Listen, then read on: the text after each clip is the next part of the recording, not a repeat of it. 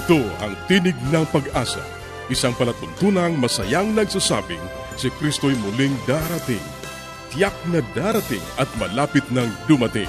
Kaya't kaibigan, pumadakang siya'y sa lubungin.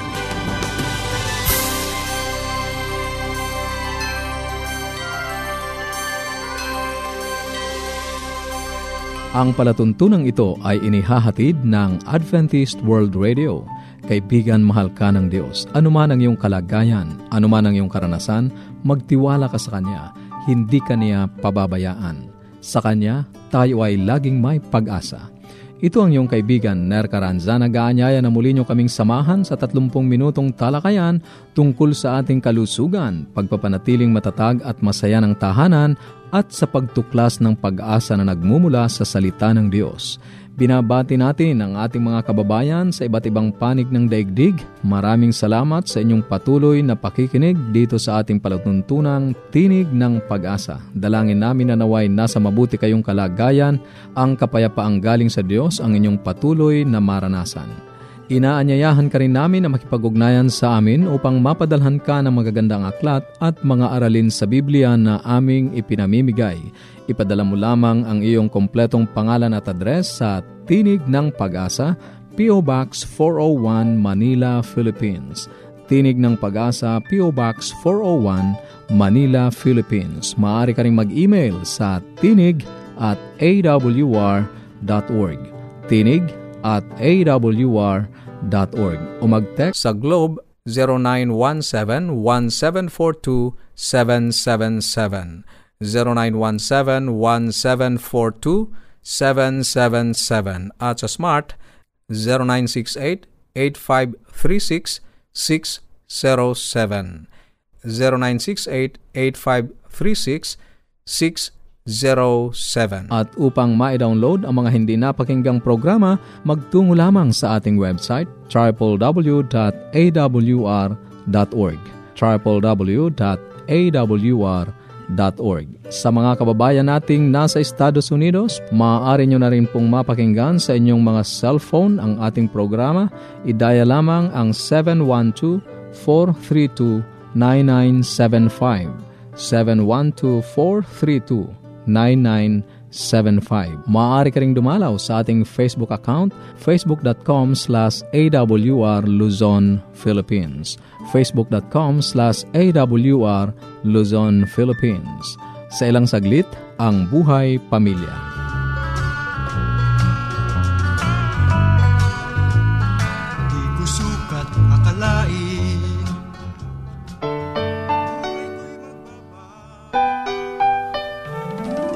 Tayong mga Pinoy, mataas ang pagpapahalaga sa pamilya. Walang hindi kagawin. Lahat kakayanin. Kahit buhay, itataya natin. Kahit anong hirap, kahit anong bigat. Wala yan, basta't para sa pamilya. Ito po si Professor Jun Manag, nangunguna sa inyong uh, pag-aaral sa pamahalas tahanan. So ang atin pag-aaral ay babalik tayo sa basic ng pamamahala sa tahanan. Ito'y matagal ko nang diniskas noon at nais kong repasuin uli sa inyo. Alam nyo, ang pag-aaral leksyon ay hindi natatapos. Pagdating natin sa dulo o lundo ng ating mga topics o discussion, ay babalik tayo uli sa original at ulitin natin sa kapakanan ng mga bagong nakikinig at ganoon din pagre-repaso doon naman sa mga nakapakinig na. Aking unang kayong tatanungin, ang inyo bang pamilya ay isang organisasyon na nag-aaral, na merong pinitingnan ang mga pagbabago, hindi na nanatili sa mga lumang tradisyon na nilapasan ng panahon. Marami tayong mga kaugalian, pamahiin na dinadala sa ating sambayanan. Ang bawat tahanan ay merong kanyang tinatawag na unique o katangi-tanging uh, kultura na nasa loob nun. At mapapansin natin yon pag tayo lumipat na ibang tahanan, dumadalaw tayo o nakikisalamuha, napansin natin na mayroon tayong mga ginagawi, sinasabi, at mga bagay na ginagawa na hindi ginagawa ng ating kapitbahay. Yun ay unique sa atin bilang kultura. Tayo po ay uh, na hinahawakan noong ating edukasyon, ating kinalakhang lugar, mga values na itinuro sa atin ng ating mga magulang, yung ating lingwahe, saan tayong bansa lumaki, At lahat yun ay nagdudulot ng isang unique na kultura sa loob ng tahanan. So ang uh, tinatanong sa atin ay ang ating bang tahanan ay nakakaagapay sa pagbabago sa environment. Ayan. Alam niyo ang ating sanlibutang tinitirhan ngayon ay malayong malayo na sa panahon ng ating mga ninuno. Kahit ang ating mga bayani na nabuhay noon ay uh, malaki ang makikita ng pagbabago kung sila ay magigising man o ipapanganak na muli. Isang artikulo ang aking nabasa doon sa mga sulat ni Tulpo. Kilala niyo marahil Simon Tulpo. Ang tanong niya doon ay saan tayo nagkamali o saan tayo nagkaroon ng pagkakamali. Noong unang araw, ang sabi niya ay uh, ang mga Pilipino ay masipag, number one sa Asia, pangalawa sa Japan sa economy, meron tayong kauna-unang eroplano, at ano pat sa lahat ng antas ng edukasyon ay nangunguna mga Pilipino sa buong Asia. Ngayon ay napag-iwanan na tayo ng ating mga kapitbahay na bansa, ang Vietnam, ang China, ang Taiwan, ang Hong Kong, at lahat na ito na para bagang naiwan tayo sa karera namantalang tayo ay nangunguna. Katulad na isang karera na aking nabanggit, tayo ay nangunguna. Ngunit dumarating panahon tayo lalampasan ng mga sumusunod sa atin. Ano ang dahilan? Saan tayo nagkamali? Ang tanong niya. Aking napansin sa aking sariling opinion ay noon ang mga Pilipino ay masisipag, ma, matyaga sa trabaho, mataas ang pagkakilala sa Diyos, mataas ang kanyang spiritual, mataas ang kanyang pagmamahal sa kapitbahay at para bagang uh, mahalagang mahalaga sa kanya yung kanyang kultura at tradisyon. Ngayon ay naging ang ating modelo ay ang Amerika at ay iba pang bayan na nakatingin tayo madalas at malamang sa mga entertainment. Huwag nawang malungkot sa ang mga magulang na nakikinig sa akin, ngunit ang ating mga kabataan ngayon tinitraining sa pagkanta, sa pagsayaw. Uh, hindi naman masama, kundi ito'y nagdudulot ng kaisipang magpayaman sa mabilis na panahon. Popularity, at tayo ngayon ay hilig na hilig sa mga pagtaya sa mga sugalan, sa loto, sa lahat na yan, sa wedding, naging iso nating buhay. So, ano yung mga pagbabago na nangyari sa ating kapaligiran ng tahanan ay hindi naging uh, nabigyan ng proteksyon. Unang-una ay ang, ang mga magulang o nagpapatakbo ng tahanan ay malaki ang bahagi. Kung nakikita ng mga anak na ito na tayo sumasang-ayon sa sanlibutan, kung maituturing natin itong kasamaan sa pananaw ng mga pare at mga ministro na ang pagsusugal ay mali, ay nakikita na sa atin yun, gagayahin nila yon. At ang marami sa kanila ay hindi na maghahanap buhay, aasa na lang tumaya araw-araw, maghahanap ng pera at iniisip na manalo sapagkat sa paningin niya doon sa yayaman. Nawala na yung ating values o kultura na tayo magtatrabaho at magpapakasipag, magsisikap ng gusto upang magkaroon ng mga bagay na ating hinahangad sa ating buhay.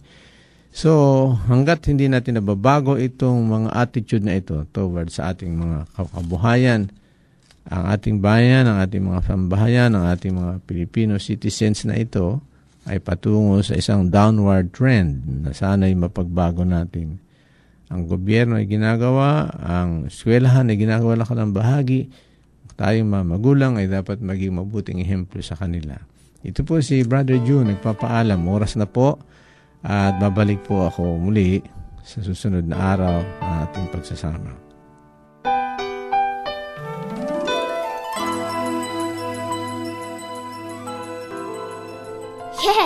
Dad and Mom are coming. I wish my parents will come too. The best way to spend time? It's with family. Adventists care. Ang bahaging iyong napakinggan ay ang buhay pamilya. Kung mayroon ka mga katanungan o nais mong magkaroon ng mga aklat na aming ipinamimigay ng libre o kaya ay mga aralin sa Biblia, maaari kang makipag-ugnayan sa amin sa Tinig ng Pag-asa, P.O. Box 401, Manila, Philippines. Tinig ng Pag-asa, P.O. Box 401, Manila, Philippines. O mag-email sa tinig at awr.org. Tinig at awr.org. Maaari ka rin mag-text sa Globe 0917-1742-777. 0917-1742-777 at sa Smart 0968-8536-607 0968-8536-607 At upang ma-download ang mga hindi napakinggang programa, magtungo lamang sa ating website www.awr.org www.awr.org Maaari ka ring dumalaw sa ating Facebook account facebook.com slash awr Luzon, Philippines. Susunod, ang Gabay sa Kalusugan.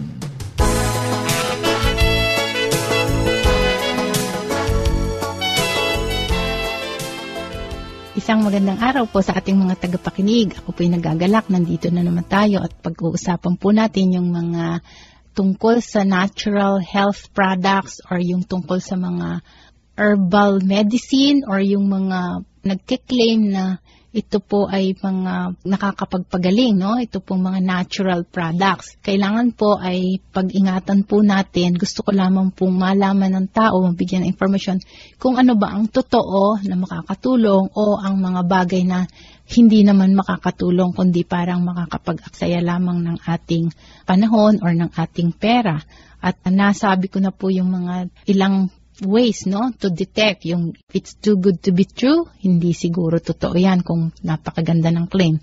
Or kung if it claims cure all no lahat ng sakit kaya niyang pagalingin.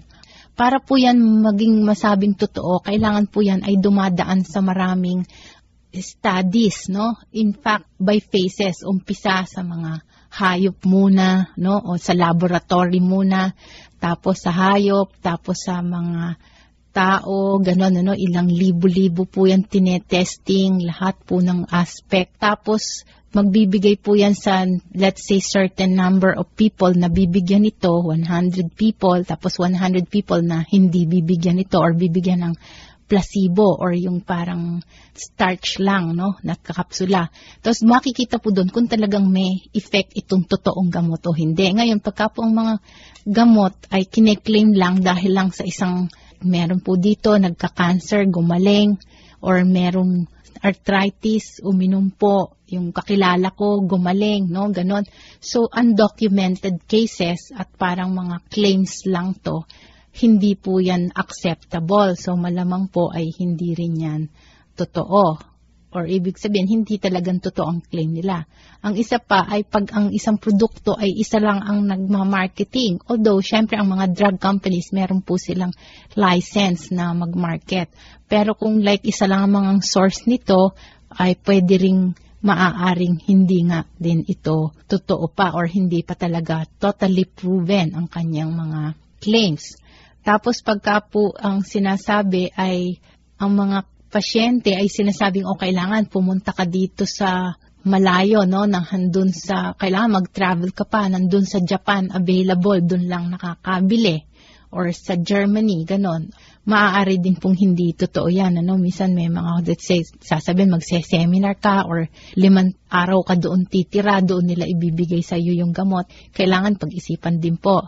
At saka minsan, yun naman pong sasabihin, ay money back guarantee, no? Pagka po hindi ito tumalab sa inyo, you can have your money back.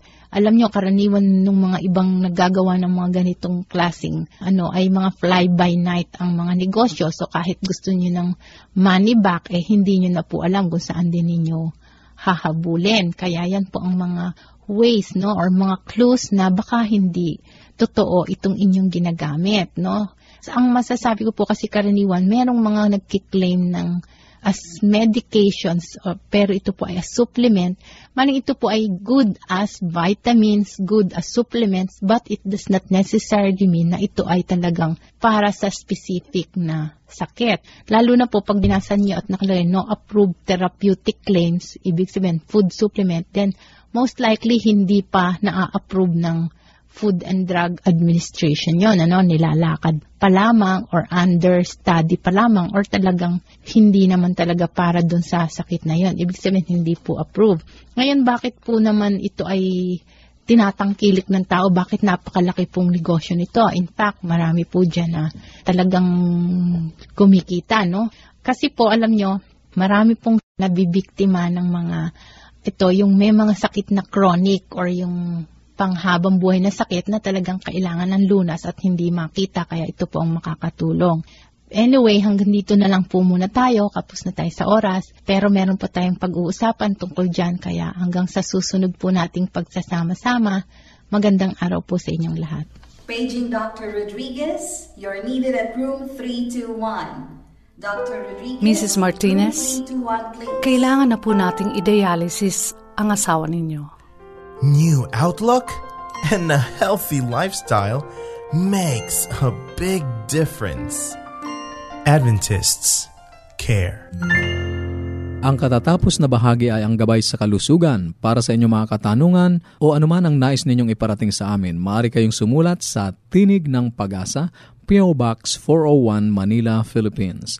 Tinig ng Pag-asa, P.O. Box 401 Manila, Philippines. O mag-email sa tinig at awr.org. Tinig at awr.org. Maaari ka rin mag-text sa Globe 0917-1742-777. 0917-1742-777. At sa Smart 0968-8536-607.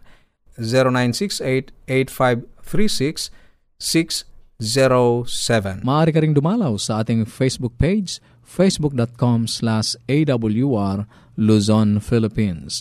facebook.com slash awr Luzon, Philippines. Dadako na tayo sa ating pag-aaral ng Biblia. Kumusta ka kaibigan? Napakabuti ng ating Diyos. Nanupat sa araw-araw kanyang pinaparanas, ang kanyang dakilang pag-ibig, ang kanyang maraming pagkapala. Muli, narito ang iyong kaibigan sa Himpapawid, Pastor Romeo Mangiliman, na nagsasabing napakabuti ng Diyos, kaibigan. Tayo ay muling mag-aaral sa salita ng Diyos. Ano ang tunay na pananampalataya? Marami sa mga tao nagsasabing ako ay sumasampalataya sa Diyos. Ako ay nananalig sa Diyos. Akin ang pinagkaloob ang aking buhay sa Diyos. Ano ang tunay na pananampalataya?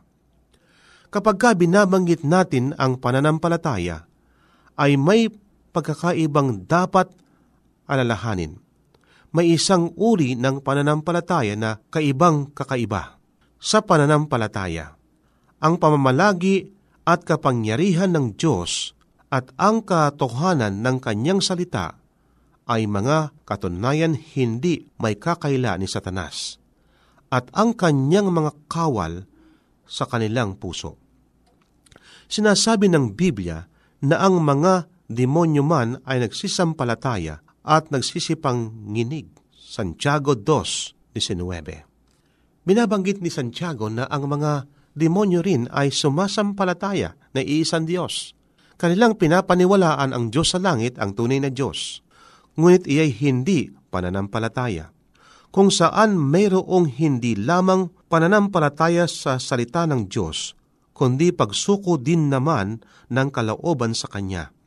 Kung saan ang puso ay ipinapasakop sa Kanya, ang pag-ibig ay natatalaga sa Kanya. Yun kaibigan ang pananampalataya. Nanupat iyong ilagak ang iyong puso, ang iyong buong pag-iisip, ang iyong buong kaluluwa, lakas sa Diyos. Merong isang pangyayari na di umano ayon sa istorya. Isang lalaki ang naglagay ng lubid doon sa Niagara Falls. Ito ay sa pagitan ng Amerika, USA at saka ng Canada. At pagkatapos ang lalaking ito ay tumutulay sa lubid na kanyang inilagay. At pagkatapos ngayon, siya'y kumuha ng wheelbarrow at kanyang itinawid sa kabila ang wheelbarrow ito. Palakpakan ng maraming mga tao.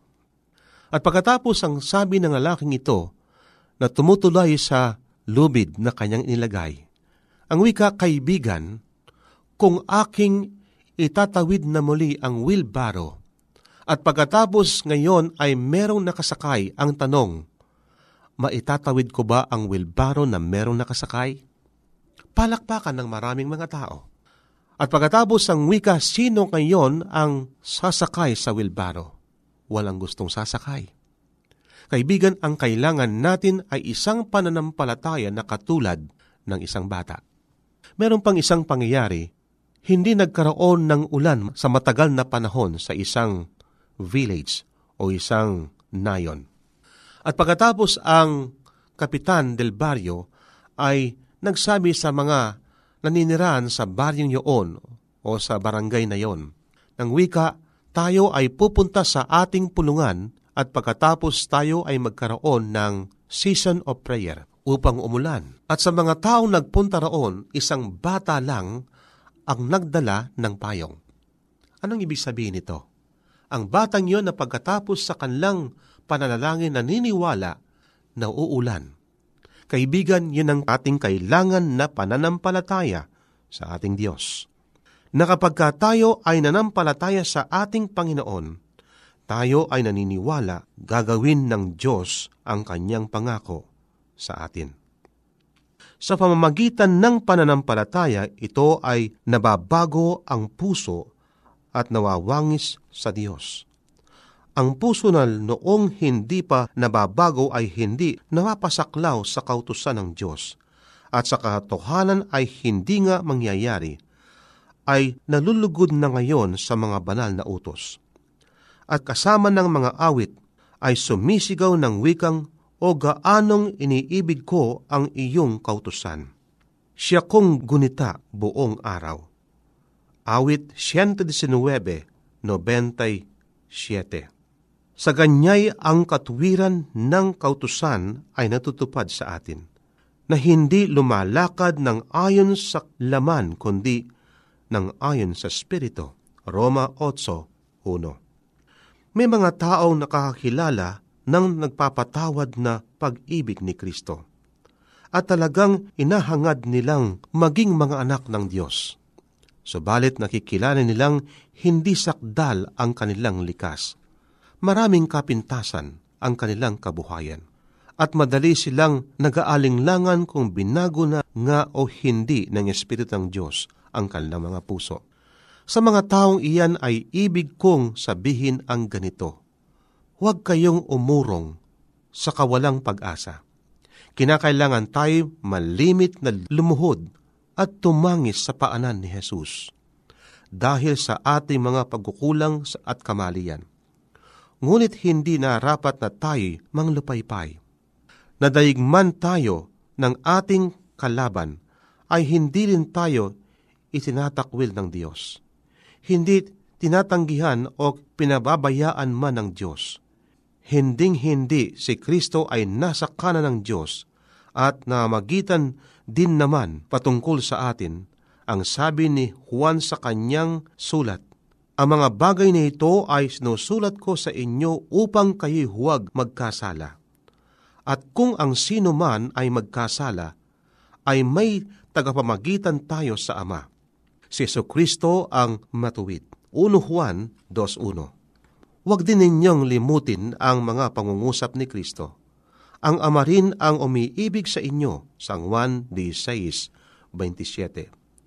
Ibig niyang ibalik kayo sa kanyang sarili upang makita niyang nahayag sa inyo ang kanyang kadalisayan at kabanalan. At kung isusuko lamang ninyo ang inyong sarili sa Kanya, siya nagpasimula ng inyong mabuting gawa. Sa inyo ay magpapatuloy nito hanggang sa kaarawan ni Yeso Kristo. Manalangin kayo na lalong maningas, manampalataya kayo ng lalong lubos. Sa di pagtitiwala sa ating sariling kapangyarihan, at magtiwala naman tayo sa kapangyarihan ng ating mananubos at papupurihan natin siya sa ating kagalingan. Kaibigan, ang kailangan ikaw ay lumapit sa Kanya upang Kanyang ipagkaloob ang Kanyang damit na katwiran. Kung kailan lalong bahagya ang ating nakikitang ikapupuri sa ating sarili, ay saka naman lalong malaki ang ating makikitang ikapupuri sa walang hanggang kadalisayan at kabanalan ng ating tagapagligtas. Ang pagkakita natin sa ating pagkamakasalanan ay siyang nagtataboy sa atin sa Kanya na nakapagpapatawad at pagka ang kaluluway kumikilala sa ating kahinaan at pagka nagpipilit na ating abutin si Kristo, ay yahayag natin na siya ang tagapagligtas sa ating buhay. Siyang kapangyarihan, siya ang Diyos na lumalang sa lahat ng bagay. Kaibigan, hindi mo ba tatanggapin si Kristo na iyong tagapagligtas? Ikaw ay kanyang bibigyan ng lakas upang iyong makita ang kabanalan ng ating Panginoon. At makita mo sa tuwi-tuwi na kailangan mo siya na iyong tagapagligtas. Maraming salamat sa iyong pakikinig. Sana'y nakinabang ka sa ating mga pag-aaral. Ating itutuloy ang mga paksang nasimulan sa susunod nating pagtatagpo sa ganito ring oras at himpilan. Muli ka naming inaanyayahan na makipag-ugnayan sa amin sa anumang katanungang nais mong iparating, gayon din kung nagnanais kang magkaroon ng mga libreng aklat at mga aralin sa Biblia. Sumulat ka lamang sa Tinig ng Pag-asa, P.O. Box 401, Manila, Philippines. Tinig ng Pag-asa, P.O. Box 401, Manila, Philippines. Maaari ka rin mag-email sa tinig at awr.org. Tinig at awr.org o magpadala ng mensahe sa ating Facebook account facebook.com slash awr Luzon, Philippines facebook.com slash awr Luzon, Philippines. Maaari ka rin mag-text sa Globe 0917-1742-777. 0917-1742-777. At sa Smart 0968-8536-607. 0968-8536-607. 0917. At upang ma-download ang mga hindi napakinggang programa, magtungo lamang sa ating website www.awr.org www.awr.org Sa mga kababayan nating nasa Estados Unidos, maaari nyo na ring mapakinggan sa inyong mga cellphone ang ating programa. Idaya lamang ang 712 432 9975 0917-432-9975. Ito pong muli ang iyong kaibigan, Narcaranza, pansamantalang nagpapaalam. Sa Roma 15.13, pagpalain kanawa ng Diyos ng pag-asa, ng buong kagalakan at kapayapaan.